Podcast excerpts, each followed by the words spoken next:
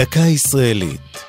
השבוע ילדות, והפעם חסמבה. בכל דור גיבורי הילדות שלו, מחברי השביעייה הסודית ועד בני חבורת גליס, אבל החל בסוף שנות ה-40, בעיני אלפי ילדים בארץ, היו הגיבורים הנערצים עוזי הרזה, תמר היפה ואהוד השמן, מחבורת חסמבה, ראשי תיבות, חבורת סוד מוחלט בהחלט.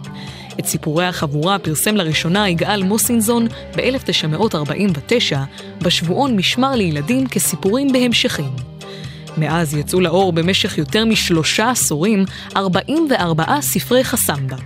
הרעיון לסדרה בא מבנו של מוסינזון, עידו, שאהב מאוד את סיפורי טרזן, וביקש מאביו ספרים עבריים שיעסקו במציאות של ארץ ישראל המנדטורית.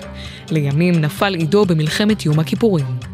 חברי חסמבה הם ילדים הדבקים ברעיון הציוני בנחישות ופועלים בשירות היישוב ומדינת ישראל נגד אויבי המדינה, מהכובש הבריטי דרך מסתננים ערבים ועד הנבל הבדיוני אלימלך זורקין.